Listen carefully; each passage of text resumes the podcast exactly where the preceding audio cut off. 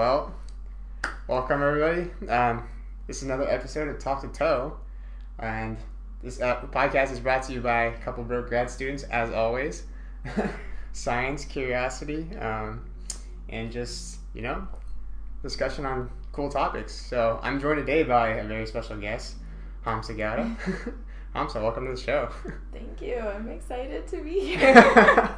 it's my first podcast. I know. Well, hopefully we can calm the jitters a little Yeah. bit. I know it's always a little bit, I don't know, Yeah, yeah. nerve-wracking, it- but It's cool though. I'm excited. yeah. I mean, we've known each other for I guess a couple years now too. Mhm. Um, you were in the biomedical engineering program before I was, Mm-hmm. um, but you were originally from Maryland, correct? Yes. Mhm. So I guess let's talk about how you ended up here in California, what that process was like. You went to the University of Maryland. Um, what did you study while you were at the University of Maryland? So I, I so I went to University of Maryland in Baltimore County, just so no uh, like misconceptions with the College Park campus. I was at Baltimore County, and um, I was actually in a program called Meyerhoff Scholars Program, and they actually are like focused on um, helping essentially like underrepresented minorities like go on into grad school and stuff.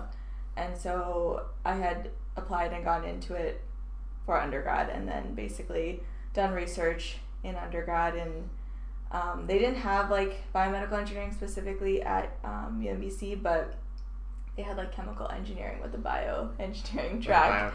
Yeah, so I did research in a couple labs there, and I was like interested in medical devices and those things. So that's why I wanted to go to grad school for BME. Okay, nice. So I guess when you were doing research in undergrad, like what was that like? Was it also like part of the program, or was it maybe something like extracurricular? Um, yeah, so I think like the program mainly just encouraged you a lot to like get involved in research. Like they had a lot of the resources that would connect you with professors and like um, like internships. A lot of internships. Like uh, I did one. So one of the reasons why I applied to schools in California because I did an internship at Berkeley one year and I really liked that. I didn't like the research at all, but I liked California and like just the ambiance and like everyone was so nice and chill here. So I was like, I definitely need to come back here. So I'm guessing you grew up in Maryland. Yeah. Um, what was that experience like? I guess the East Coast is obviously different, but Yeah. I grew up in California, so I don't really have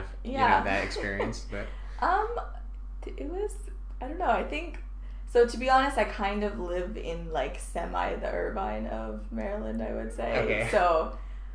That was not so much. I think like the demographic was definitely different than um like SoCal area, but I think I was just super lucky. Honestly, growing up, I didn't. Um, I think I was like very sheltered in a lot of respects. So coming out here, it opened my eyes to a lot of things. Um, and yeah, I don't really have anything bad to say, but the winter sucked. I am in a family with only two daughters, so it was me and my dad. Uh, and so, but me and my sister are like nine years apart, so okay, so that's a pretty big gap. yeah, so when she was like in college, I was like still in like middle school, elementary school, so like I guess she helped my dad shovel snow for like the first half of her life, and then I did. So don't miss those things, but Right, that's kind of the recurring theme I hear from the East Coast. Yeah. It's just snow days. I don't miss. I, I miss those Okay. for sure, Yeah, but not the shoveling. not the shoveling part. The Yeah. Yeah. Actually, my mom went to Syracuse in New Oh, York. okay. Oh, that's like legit. Yeah, it, Yeah. but it was also like the winters there were also crazy. Yeah, that's that's like Yeah. legit winter up. Yeah, it's like she was showing me pictures and like you literally just had like you know six feet of snow on top of a car or something. It's Yeah. like, well, not taking a car today. Yeah, and I mean like they there they like don't give snow days for like just a couple inches, right? cra- They yeah, it's which is mind boggling, but yeah, I guess they're just so used to it, but I can't do it. nice. So I guess when you were applying to grad school, Mhm. um, were you like pretty sure you wanted to do a PhD program, or did you like apply to some master's programs and also some PhD programs? Um, so I guess like along with the the program I was in in undergrad, they like they definitely helped with that process too. So the main goal of that was to get you into grad school. So I kind of was pretty focused on that. Okay. Um, I didn't. I just like applied straight to PhD programs, and it was an interesting process. I think I applied to a lot of schools. I actually like, didn't get into a lot of them, which wasn't like obviously it's like disappointing at first, but then you're kind of like, okay, this is just how life is. You know, you're not going to get into everything. Um, but when I came to visit UC Irvine, I met Rachel Gerlin, who's now graduated and doing amazing things. But uh, meeting her and then meeting the other rest of grad students really what like made me want to come here actually. Um, Got it. Just because I feel like they were really welcoming and the like, like I said, ambiance. I don't know. I'm very like That's community focused. Yeah, so that's something I really appreciate about UC Irvine too. Um, even because like even the faculty are very yeah, like yeah, yeah. Sorry, oriented. even them too. They're Yeah. so like relaxed and like Mhm. you don't feel like you have to like I don't know be on. I guess does that make sense? Like Yeah. you don't have to like be kind of this formality between you and like the professor. Yeah, I can tell you that's definitely not the case Yeah. oh really? yeah, Oh man. it's very like it's definitely a different culture. I would just Okay. say, yeah. like I think some people can do it, but I think long term hmm it can wear down on you because like it's all like you have to do the expected things Right, and right, like yeah. you have to focus on your publications and like your research and like that's it Yeah. um but yeah So don't know. there's no like would you say not a lot of um I would say there's less collaboration okay, interesting. uh because of that uh, i think because people try to protect their research areas Yeah. so there's this weird thing in science you know how like some people like want to protect their research Yeah. areas so that they get the publications Yeah, and for like sure. Which is like a Yeah. weird thing to me because I'm like, it's all just going. We all need to do it, and yeah. Right, it's just going to the general body of science. Yeah. But, but some people care enough where they have to be like, oh no, like this is our area of research, Yeah. and like yeah. So I don't know, but I guess when you were coming here and you were looking at labs, mhm. what was kind of your interest? Like, what in biomedical engineering really piqued your your interest and got you thinking about what you wanted to do? Yeah. Um. So I think so. I did in undergrad. I worked kind of on like a medical device that the idea was to go into like a clinical setting. So that's what I wanted to do. I think like I was really focused on wanting to do something for like limited resource settings devices where like you could be using it like in any you didn't need a lot to like make it Mhm. work essentially i just I, ha- I still feel like there's a lot of technology that we have in like in academia that is not utilized to its fullest capacity and um, i was like i want to work on something that's like translational that like potentially could be like utilized in the near future i mean i love i definitely like love basic research and i think that's like totally important but i think my interest lied more on the application side Okay, so like, yeah, it's definitely a problem. The translation of the things we find out in research. How do you actually make it viable in a Yeah. hospital, for instance? Um, yeah, have you? I guess like, what is your project now? Then I guess what, how are you trying to address that? Yeah. So I was interested. Okay, I guess like medical devices, and then I was like interested in microfluidics, which kind of I guess minimizes or tries to transform like assays you do on the bench or things you do in the lab onto like a very um, autonomous device that you don't have to. You just like press the button or Okay. like a solution in, and then like it just takes care of everything. So a microfluidic device is for I guess people who are Yeah, not yeah. science, like what is a microfluidic device? Um, most basically, I guess what the words are. So like micro, like very small, um, on the micron scale. Uh, you're dealing with very small amounts of fluid, so microliters solutions, um, and ideally you kind of almost create a design that. So it's on like a. I guess it's on like a very it's on a small scale, but it could be different platforms. So I Mhm. specifically actually work on something that's called centrifugal microfluidics. So I d- generally people know like the lateral flow um, chip, which is kind of like Okay. this rectangular chip that has like tubes going into it, and you inject a solution. Um, and the design of these chips are supposed to mimic the same things that like you could pipette a solution into a tube and like you know go up and down to mix it and uh, maybe heat it up to do like um, like a DNA amplification assay. So all those things are tried to like be mimicked onto this little platform to then the end result being like the same thing you would get in the lab. and so what was I saying? What was the what I did guess, like, wanted to go into? Yeah, that's that? like what is your device? Oh yeah, got like- right, right. My research. So yeah, I work on actually a centrifugal device, which is um, basically utilizes centrifugal forces, and it works kind of like a CD. So when you spin it, the fluid um, in your design kind of moves towards the outside. So you build a design from the center to the outside, and you do the same thing as you would with that little rectangular chip, but you would do it on like a circular, a circular disc. disc. Yeah. Okay. Um, and so my specific project is actually focused on not specifically like a biomedical application, although it's like kind of related, but I work with an environmental engineering professor um, as well, and she's focused on like water quality. And so the idea of my project is to leverage all these things that we've learned in the biomedical engineering field for like a water quality diagnostic essentially. I see. Um, and so initially it was geared towards like going into de- these developing areas where they only have like minimal sources of, of water, like well water, like I guess if they have to go to the river or something, kind of like those, where you would just have to, um, you know, maybe take a sample, put it into this device that I'm making, and then it tells you like what the level of bacteria in that sample is. Got it. So it's really like aimed at ensuring that you can quickly assess how like dangerous it is with Exactly, this yeah. water. Yeah. Exactly. So, does that require electricity, or does that like like how is is it a powered device or anything like that? Yeah, so we made it sort of right now that it can be um, powered by a car battery. So Oh, it has okay. like a cigarette lighter Plug. plug. um, so yeah, it's it's like aimed at having a low um, power need and hmm could be powered by a car. Yeah. Yeah, it's super interesting because like there's definitely I don't know if you ever talked to Dr. Tang, but he's also very big on like how do you take the medical stuff that we Mhm. have like because we have a lot of things in the hospitals here in America that Yeah. work very well, but the thing is that we have an infrastructure to support it, like electricity and like you know, in developing countries, like that electrical source is like not as prevalent. Yeah. So like there's a lot of battery powered things. Like people have tried solar, obviously too. Yeah. Um, but yeah, that's really cool. So like, you're mostly looking at like how can you bring our current technology of like checking those bacteria Yeah.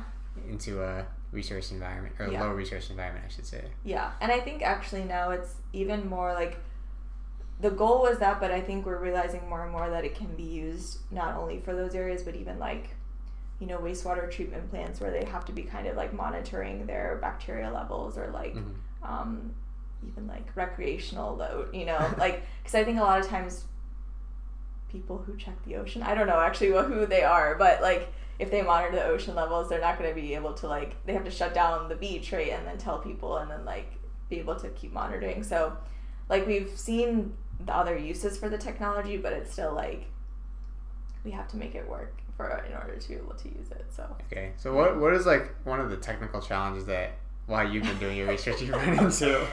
oh my gosh, um, I guess this is technical. So, I guess usually when you're dealing with these microfluidic devices, um, the fabrication of it is very time consuming and um, it's not really practical salute like it's not practical for like an industrial level Okay, um, I see. device and so Is it just because it's really small, or is it like? um so like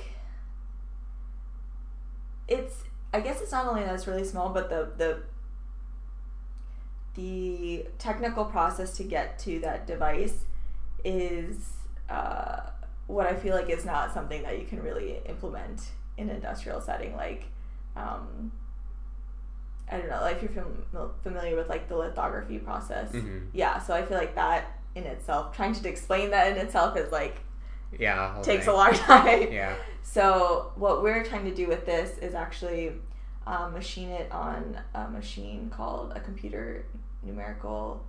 Um,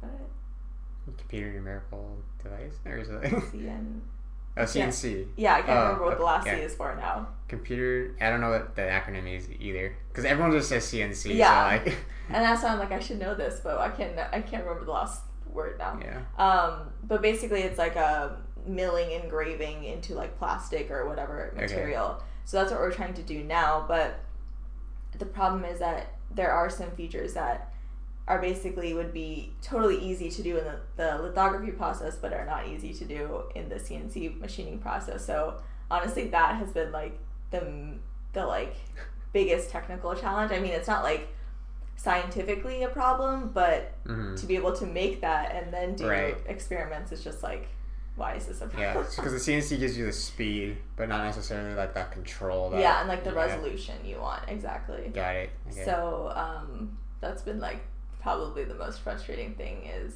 just getting reproducible things to be able to test. Mm. Um, yeah, I would have to say that. nice. So I guess now that you're kind of approaching the end of your grad career, because you're planning to defend in next year, is that the plan? hopefully, I'm gonna knock on wood. Don't don't take, don't like marry me to this state, but yeah, hopefully. Uh, that's what I'm aiming for. Okay. So we'll see. That's exciting. That's that's cool. Yeah. So I guess like as you're looking towards that, um, are you thinking about moving more to the industry side or more to the academic side?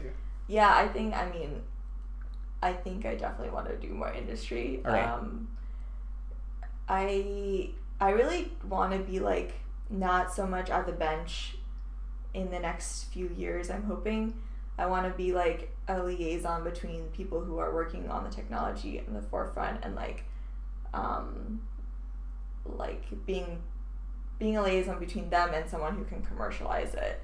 I feel like I want to get those products out there and not just like have it stay in like the university. Like it's Okay. great that we think of all these things, but we need to like Right. get it out there. So you're you're really focused on that translation aspect Yeah. and like um, you're doing that that fellowship, Mhm. right? Um, what's it called? So it's called uh, now they changed the group a little bit. It's called Research Translation Group Fellowship, uh, and essentially it's like for grad students. Actually, like we've had some law students in it too. So it kind of like combines a lot of the professional um, degrees, and so it basically gives you a chance to work with the people in the technology transfer to, like office um, at UCI, and you get to work at the Cove, which is pretty cool. And they're basically like the people who you know if your advisors have inventions they submit some information to this office and then they evaluate the technology and see whether you know there's ability to protect your ip or to maybe license it out or if you want to start a company like they kind of help with all of those transitions and trying to do that so as like a fellow in the program you get to read about those technologies and kind of like you're basically um, in the position to help summarize what the technologies are. So like the technical background that we have as like BMEs is like I, I didn't like realize it's very valuable. Like we can span a lot of different technologies and still like understand it. And so it's been exciting because I just like didn't realize how much how many things that professors are doing and like the cool things like you don't realize because you don't talk to anybody, right? Yeah, it's true. You get kind of hold into your. Yeah, and Mhm. so it's like it's been really cool and just like that communication and being able to describe it in like a like you said like layman's terms, it's very important.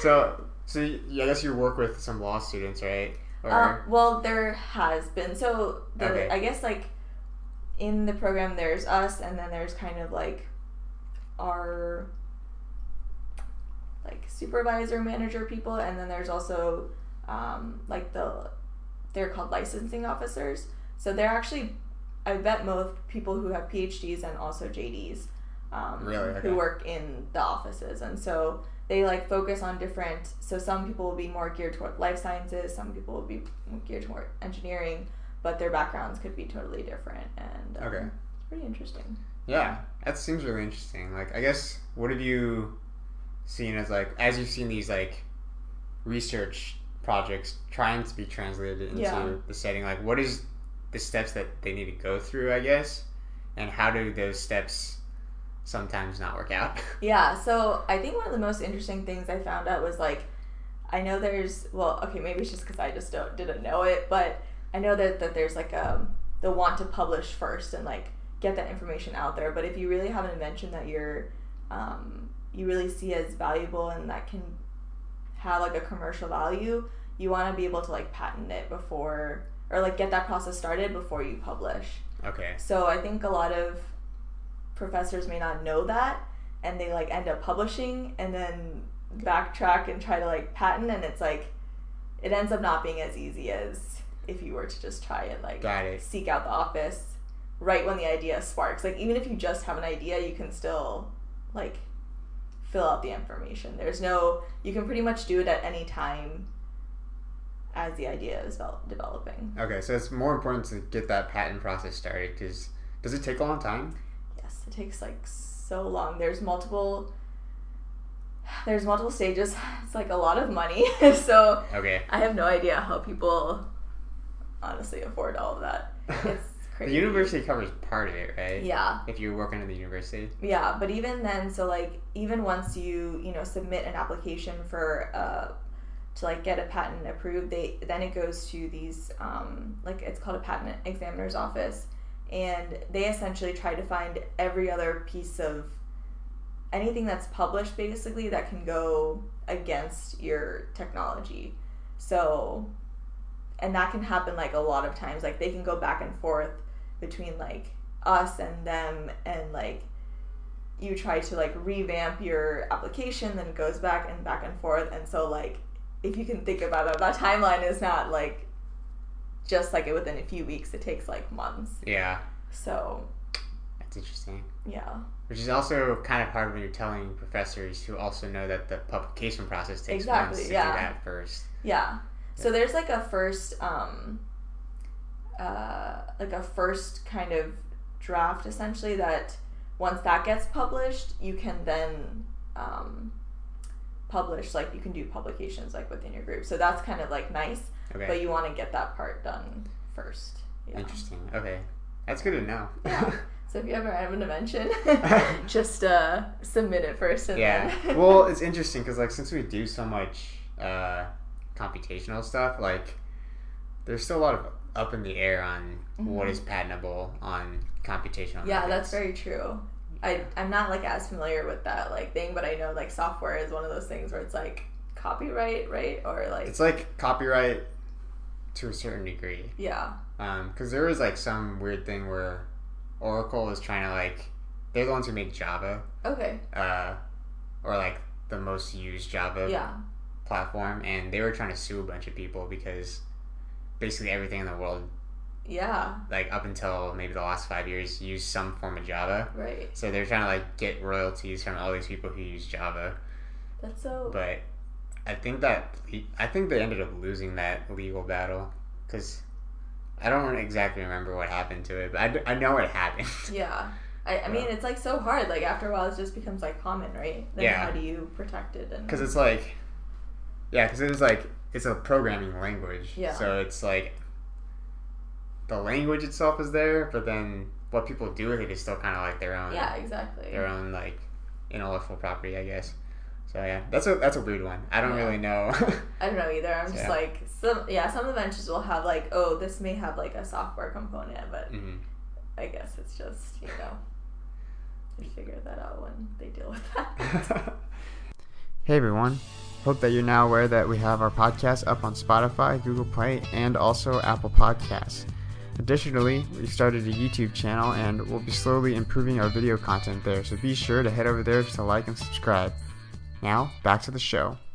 Nice. So I guess the next thing I was ask, gonna ask you um, was when you got involved in Graduate Association of Biomedical Engineering students, like you're focused mostly on outreach, so that's Mhm. obviously something you're passionate about. yeah. Um, maybe like why did you get interested in that to begin with? Did you do that in your undergrad also, or Um, yeah, I think I I don't I would say I did more here than in undergrad, but I think I was like definitely interested. I like I mean, I liked always, you know, talking to students and getting them excited. I thought it was just like a like that nice fun thing to do. Um, but I think as I like you know, went through undergrad and now in grad school, I kind of like I see what kind of impact it has on students like if they if they just know about it, like know about any type of science and kind of like especially being um like a, a woman in STEM, it's Mhm. like I think it's encouraging for students. I think that if I saw more I well, okay. So I think my background of being Indian, there's like an already like okay, you should go into something STEM. So that kind of Yeah. wasn't like the issue there, but I think if I hadn't had that, I don't know if I would have gone into like Mhm. engineering without seeing someone else like that was like me doing the same thing.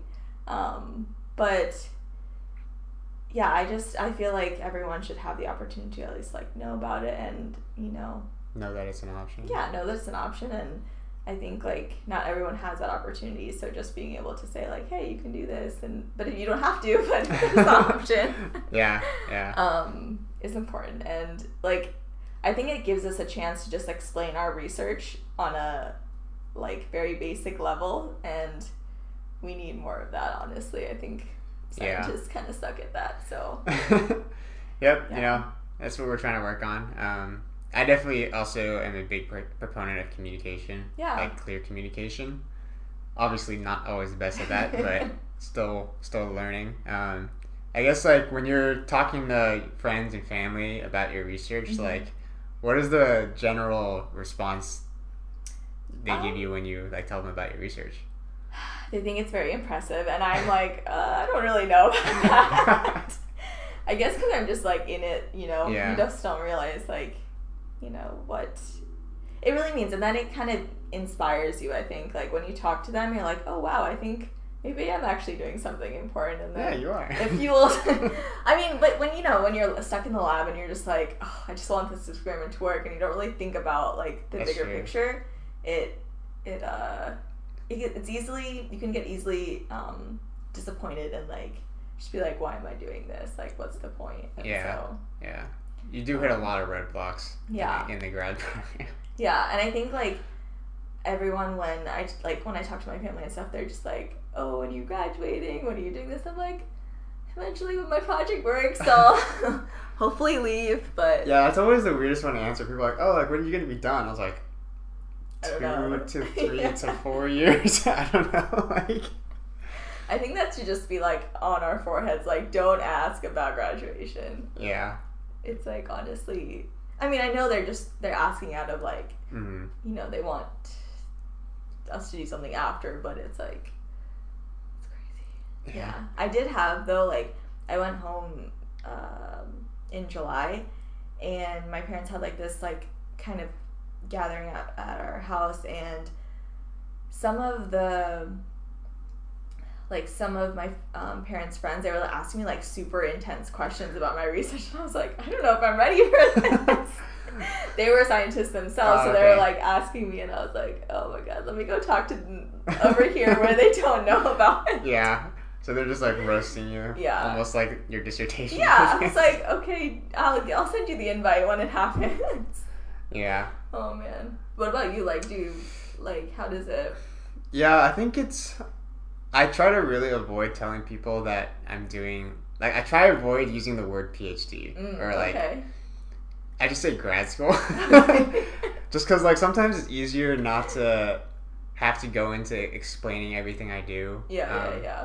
But I've gotten pretty good at, like, boiling it down to, like, I'm doing research in cancer and how genetics work in cancer. Yeah, yeah. I So- mean, that's like that's usually where I leave it at. And if people are more interested, then I'll talk to it Yeah. to them about it. But um, yeah, I think even with my parents, like my mom went to grad school.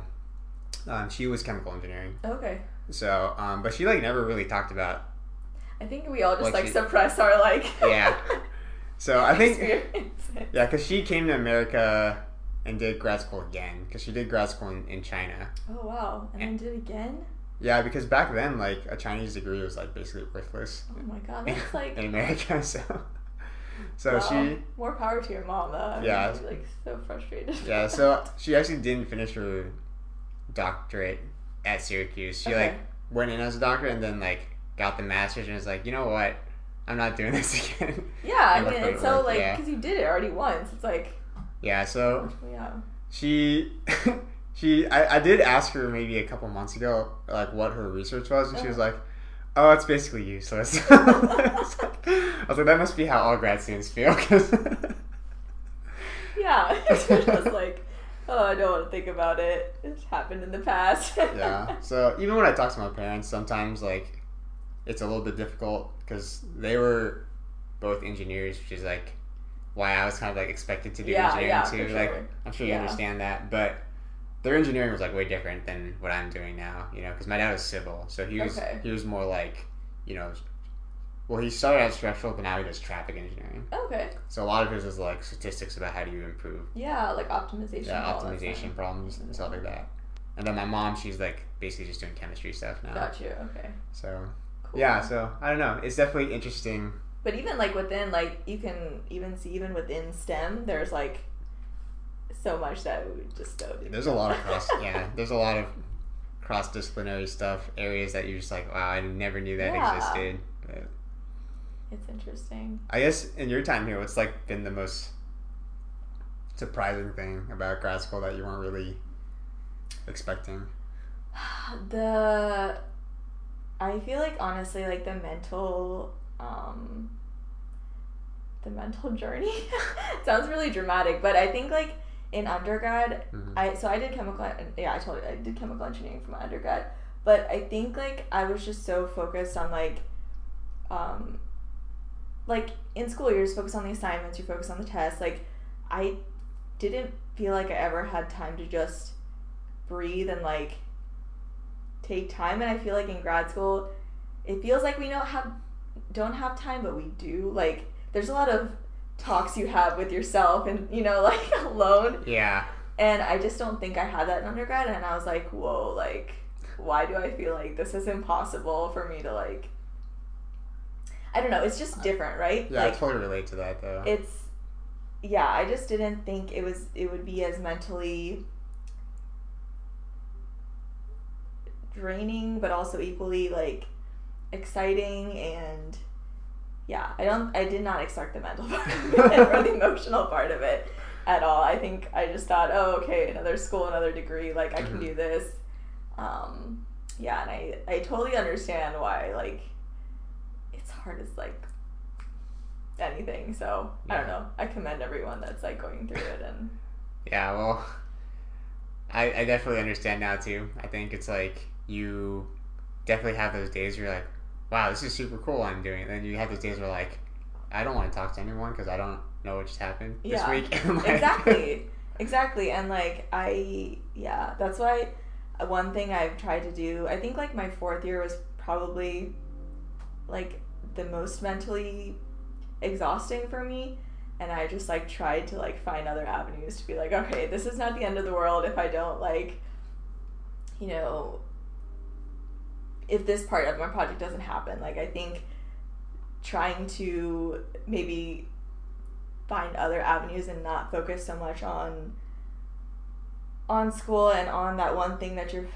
thinking about is like is also something I learned Mhm. like like I said in undergrad I was just so focused and Yeah, it's also like the pace of undergrad is a little bit different. Right? Yeah. It's like, and it's also very clear what you're supposed to do. Yes exactly there's an end goal like I realize one thing is I need deadlines grad school is not anything like deadlines so being accountable for yourself is like a huge I don't know something you have to learn or something that you have to just like cope with. Um, so yeah, I think like just the mental and it gives you time to like learn about yourself a lot.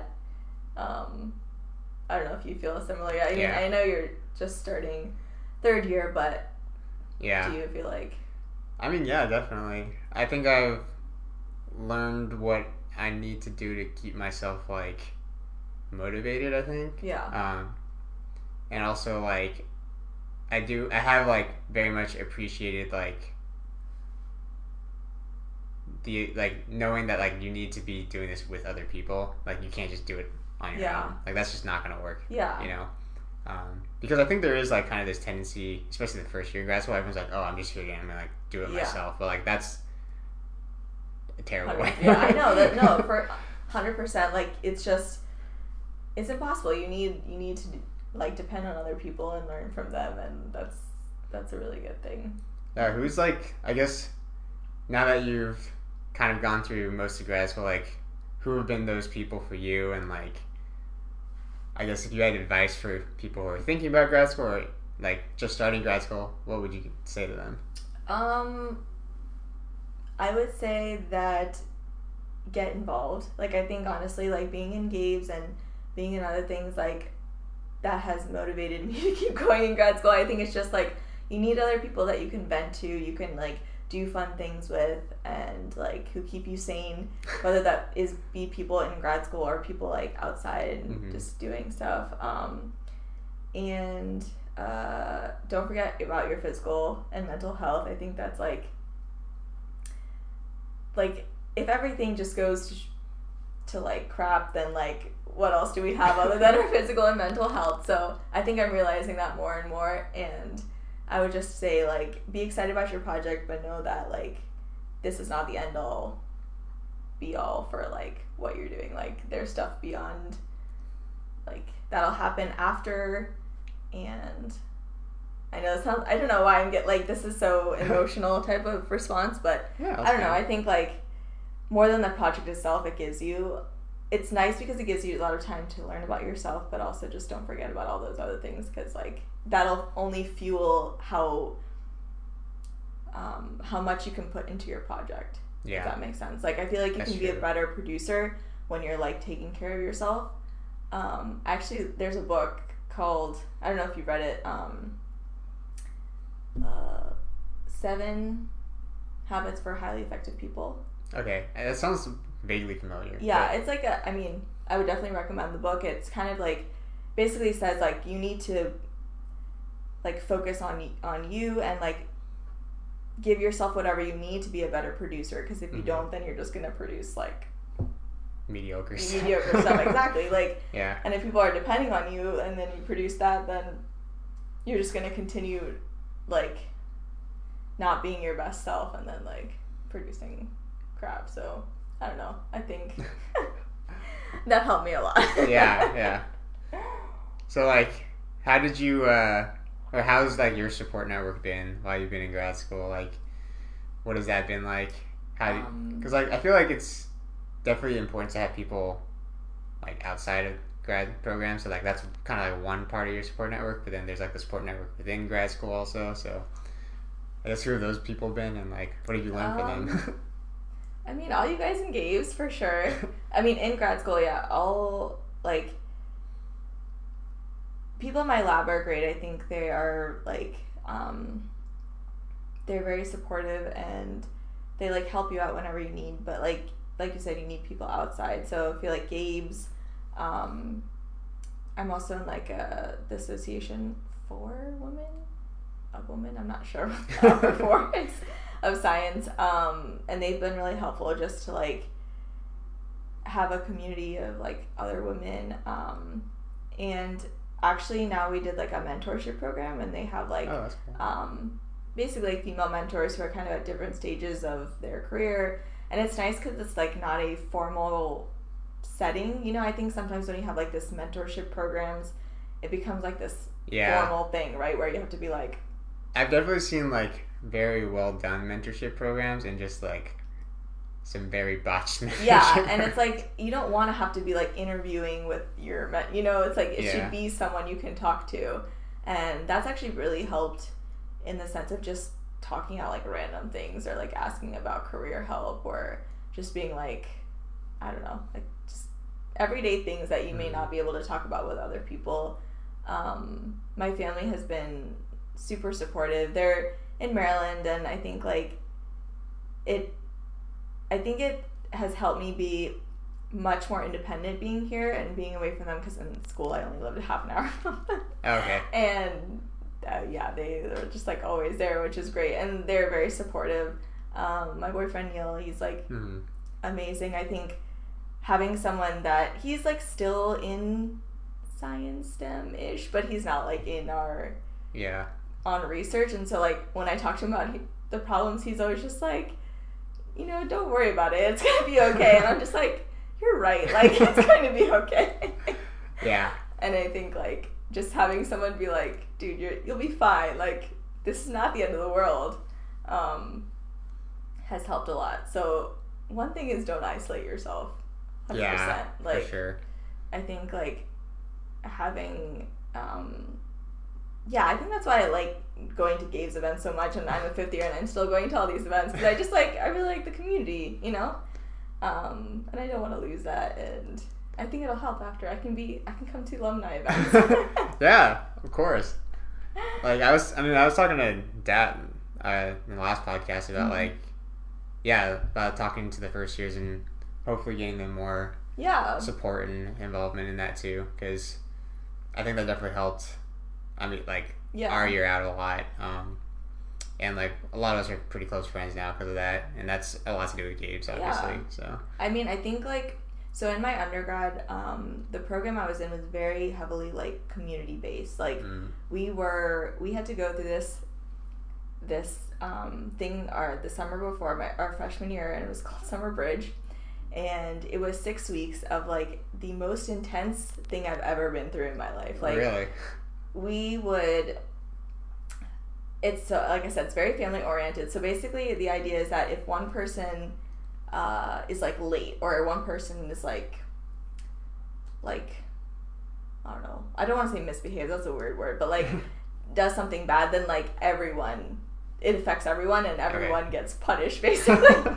So it was that mentality of like you have to like communicate you have to get the you know you have to be one family yeah, and so I think that's and I like and now all of my friends are like in grad schools or like are finishing up and like we all like still get together when we you know holidays come around and it's just it's so nice that you can just go back to those people and I want the same thing for grad school. I want to be able to like Mhm. go out and then come back to you guys and just be like, "Hey, what's up? Like Yeah. how's everything going?" So, I don't know, I think that's just stuck with me and I really like value that a lot. Nice. Yeah. I definitely do you think that that community aspect is like I think a lot of people are missing that in grad school especially, but also just like even when you're at work sometimes like that's probably why people leave jobs so Yeah. much because it's just like It's like the culture, right? yeah, yeah. It, it is important because if you don't have that, you don't really have like a functioning team. For sure, I think that's super important. Like, I mean, y- you may not like everyone, like you may not like Right. everyone in your family, but Right, but like um, you need to at least have their back and Mhm. like just be willing to like stick your head out for them when they need it, and they'll probably do do it to you when you need it. Yeah, I, I definitely agree. That's like super. It's been super nice to have that, and like, um, yeah. I mean, we don't do that many social events, but we try, right? Yeah, I mean, I think it's like, it's it's just nice.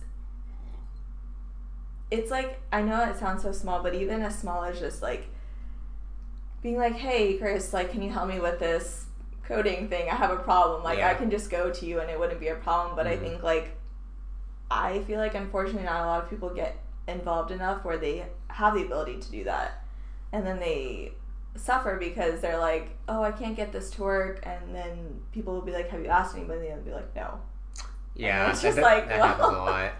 Yeah, You know, it's kind of your problem because you didn't make an effort to meet anybody else. Mhm. So yeah. It's also like important to follow up on that too, because I think sometimes like we do ask people in other labs, "Oh, hey, you know this and this?" yeah, But it's really easy for things to get busy, and you just never follow up either. yeah, exactly. Um, so I think like knowing that you like have that is one thing, but you also need to make sure that you when maintain when, that. Yeah, when you ask that, ask for that, you maintain that, and you like continue that. yes, exactly, But- exactly. Yeah.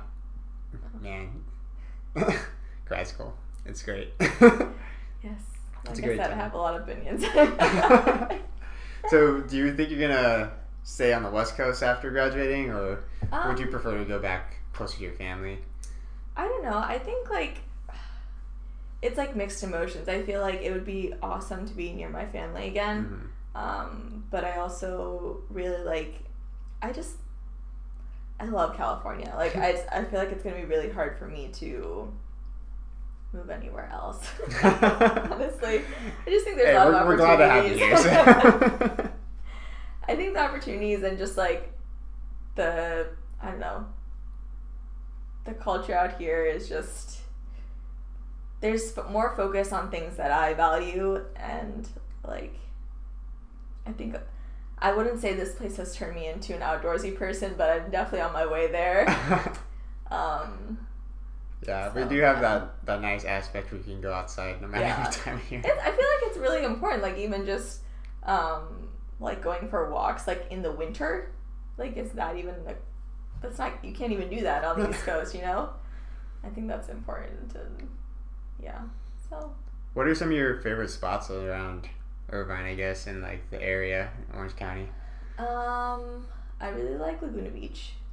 I think it's a great spot. Honestly, all I feel like all of my places are like revolved around food. no, that's I'm totally on board with that too. Like food is great. yeah. Um, I don't know. I think like Costa Mesa has a lot of good food places. Okay. Um, I like UTC is probably like my number one. That's so sad, but I'm pretty much there like two or three times a week. Okay, what is your like go to? I guess go to at um, Chick Fil A. Chick Fil A. Okay, yeah. Probably number one. Um, and then number two is Ray's Pizza. Oh, okay. Yeah. Yeah, pretty good too. Yeah. I mean, I know Chick Fil A is everywhere, but it's like I never had it that close to me, like ever. Yeah, And so, um, yeah, that's true. I Actually, growing up, like my, because I grew up in a kind of small town in California. Like we didn't really have Chick Fil A for a while, yeah, like years. that's crazy. I don't even know, like, I don't even know where the one oh actually I do, but it's like 15 minute drive. I'm not gonna drive. I don't know. I don't think I would drive 15 minutes. Maybe now I would. yeah, now that you've yeah. been driving around a lot, but yeah, but um, yeah, I would say those two are like my number one UTC. Target is like always in my heart. You can't go to Target and not buy anything. So yeah, that Target is dangerously convenient. yeah, But I mean, it doesn't have everything you you need, but yeah, it's enough. it does have that nice little like walkout check it checkout thing in the back too, which is like super super quick. So Yes, super convenient. definitely designed for people in college. Oh yeah, Like- I was like Well planned. when when everyone was coming back, like I'd never seen it so packed. Um, when all the undergrads. were yeah, I just avoided that entire area when school started because I that was, was a like good idea. the academic year. I was like, oh, that that's gonna be Yeah. a mess. Even now, it's like super packed. Like just in general, UTC. I liked it when there was. Yeah. it was nice when the undergrads weren't there. Where's uh? I guess have you done some like exploring LA? Um, a little bit. I, I like Santa Monica. Santa Okay, Monica yeah. is like really nice. Um, honestly, the traffic is what defers me. I know LA Yeah. would be like so cool to just go on like a weekly basis, but the traffic is like yeah, it's pretty too rough. much. Uh, I went to the Getty Museum this Oh, summer, yeah. which was really cool. I'd never been there before. hmm Um, It's a great museum. I yeah. went there with my girlfriend like maybe three weeks ago. Oh yeah, Yeah, yeah, it's really nice. yeah, it's a great, and they also have like rotating exhibits too. Yeah, so- I went to like um, think it was called like the Beast, Myst- Mystical Beast Okay, or something. It was pretty interesting. Yeah, I liked it a lot. Um, it's got a nice little like view of LA It's too. so pretty. yeah. I was like, why didn't I come up here before?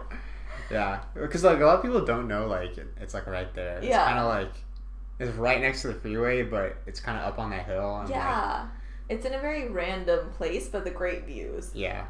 Yeah. So yeah, I went, been there. Um, I think I like San Diego better than LA, hmm just because. I don't know. I think it's just more chill, not so much traffic. yeah, LA is hectic, Yeah. very hectic. Yeah. Like, I don't think I would be back there now. Where? So you where? Because I went to I, I went to UCLA. Right. Did you live like? Where did you live? I live right off campus, which is like right off the 405 near Okay. that. Uh, so it's Wilshire exit, which is like just south of the Getty.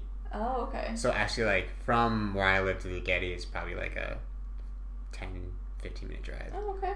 Nice. Um, So yeah, but even then, like I was in college, I didn't really go there that much because I was just super busy. But yeah, even that area is like massively congested during yeah. Pretty much every. People like drive. I don't even know. You get really assertive in driving, but you get really good at it. That's con- like good to know, but also concerning. yeah, it's like it's kind of like everyone mutually knows these like new set of rules. Yeah. You know, like And they're just like, it is what it is. yeah, these are the rules. They're not necessarily the laws that you're supposed to follow, but they're the rules of LA driving, right? oh my god, yeah. So I- like red light, if you're in the intersection during the red light, you're good as long as you made it there during the yellow. Oh my god. so it's like yeah, people are people are terrible at intersections, but. Yeah, Yeah, so it scares me honestly. Like I, even like the freeways, just when I like started driving, I was so freaked out because it's just like right. so many lanes. Yeah, what was your perspective on like the freeways in California when you got here? It was huge. I the one thing I really like though, which is kind of weird, is that like you can just see like mountains and you can like see the landscape. Mm-hmm. I guess on the East Coast, like most of the East Coast, everything is just like wooded. Like on the sides of the roads, it's just like trees. Oh, okay. And so like you're just focused on what's in front of you, which is more trees. But I never thought about that. Yeah. it's like super nice. Like you just it's I don't know, I value the drive, like the landscape much more now that I like can see it. Um but it was scary. I think like yeah, like you said, people are more aggressive, so I wasn't really used to that. So I kinda just stay in the most right lane because I'm super slow. I'm a very uh cautious That's better. though. Overcautious Yeah, no, that, that's, that's significantly better. Yeah. Yeah. So I tend to stay in that lane. I will say that people don't check their blind spots in Orange County though. yeah, they just like won't even like give a signal and just be like boom. I'm like, where did you come from? It's a little bit concerning, yeah. but yeah. Well, I think we've talked a lot, and Nice. yeah, thanks for This your time. fun. Yeah, hopefully we can do this again at some point. Maybe once you're out of Give you the out of grad school yeah, perspective. just the lowdown. I mean, we I learn a lot from you, obviously, and like you've been ahead of the journey, so like I'm always down to hear wisdom from people who are like further down the the grad path because I'm happy to help. Just yeah, if I can give you any advice, everything will keep going. So don't worry. yeah, that's true. Um, Yeah, I don't want to be that. I think as you, um, when I like first came and I was like talking to like fifth years and sixth years, you're like, they're like, don't go, or like just run, and I'm just like, what are you talking about? but I think like I can understand their perspective now, but I don't think the like telling those students if they're kind of already on that track to just go is kind of like the best way to go about it. Yeah, I think it's more just like telling them what you learned and how that can help them in the future. mm, Yeah. that makes sense. Yeah. Well, do you have any uh plugs or anything like that? Um, Do you do social media at all? Not really, kind of. no, not really. Um, I don't know, Gabe's. Yeah, Gabe's and Yeah. um, put a plug for Association of Women in Science. Um, it's a growing community on campus. Nice. Uh, and yeah, if you're not part of Gabe's and Beacon Me, join. yeah, so hopefully if there's any first years listening, please come out. yes. Uh, we have fun things and we can help you, hopefully. Yes, we're awesome. Nice. Um, yeah. All right, thanks. Thanks for tuning into this podcast. Make sure to like and subscribe. Talks with Toh is written and produced by Chris Toh. Be sure to like and subscribe to Talks with Toh on Spotify and also give us that five star rating on iTunes. Also, be sure to go to YouTube and subscribe to Talks with Toh. Music is by Purple Planet. You can visit their website at purple-planet.com.